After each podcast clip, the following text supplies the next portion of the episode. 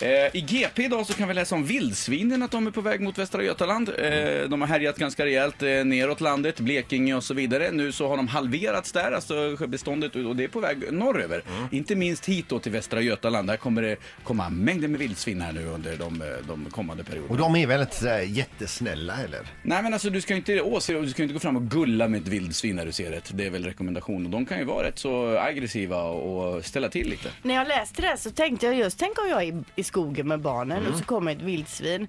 Och så tänkte jag min pojke han är nio, han får typ gömma bakom mig. Femåringen får jag ta upp så här och sen får jag försöka typ karatesparka vildsvinet i huvudet. Mm. Lycka Alltså, till. jag, jag hade den bilden framför mig. Man vill ju inte att de ska invadera. Kommer ett kommer vildsvin då ska du rycka fram en sån liten klotgrill. Ska du hamna på den här ditt lilla svin? Och då springer de. Okej, man ska alltså ha med en klotgrill. En liten Ja. klotgrill eh, I räcker. bakfickan hela tiden. Ja, det är perfekt. Ett poddtips från Podplay. I fallen jag aldrig glömmer djupdyker Hasse Aro i arbetet bakom några av Sveriges mest uppseendeväckande brottsutredningar. Går vi in med hemlig telefonavlyssning och, och då upplever vi att vi får en total förändring av hans beteende. Vad är det som händer nu? Vem är det som läcker?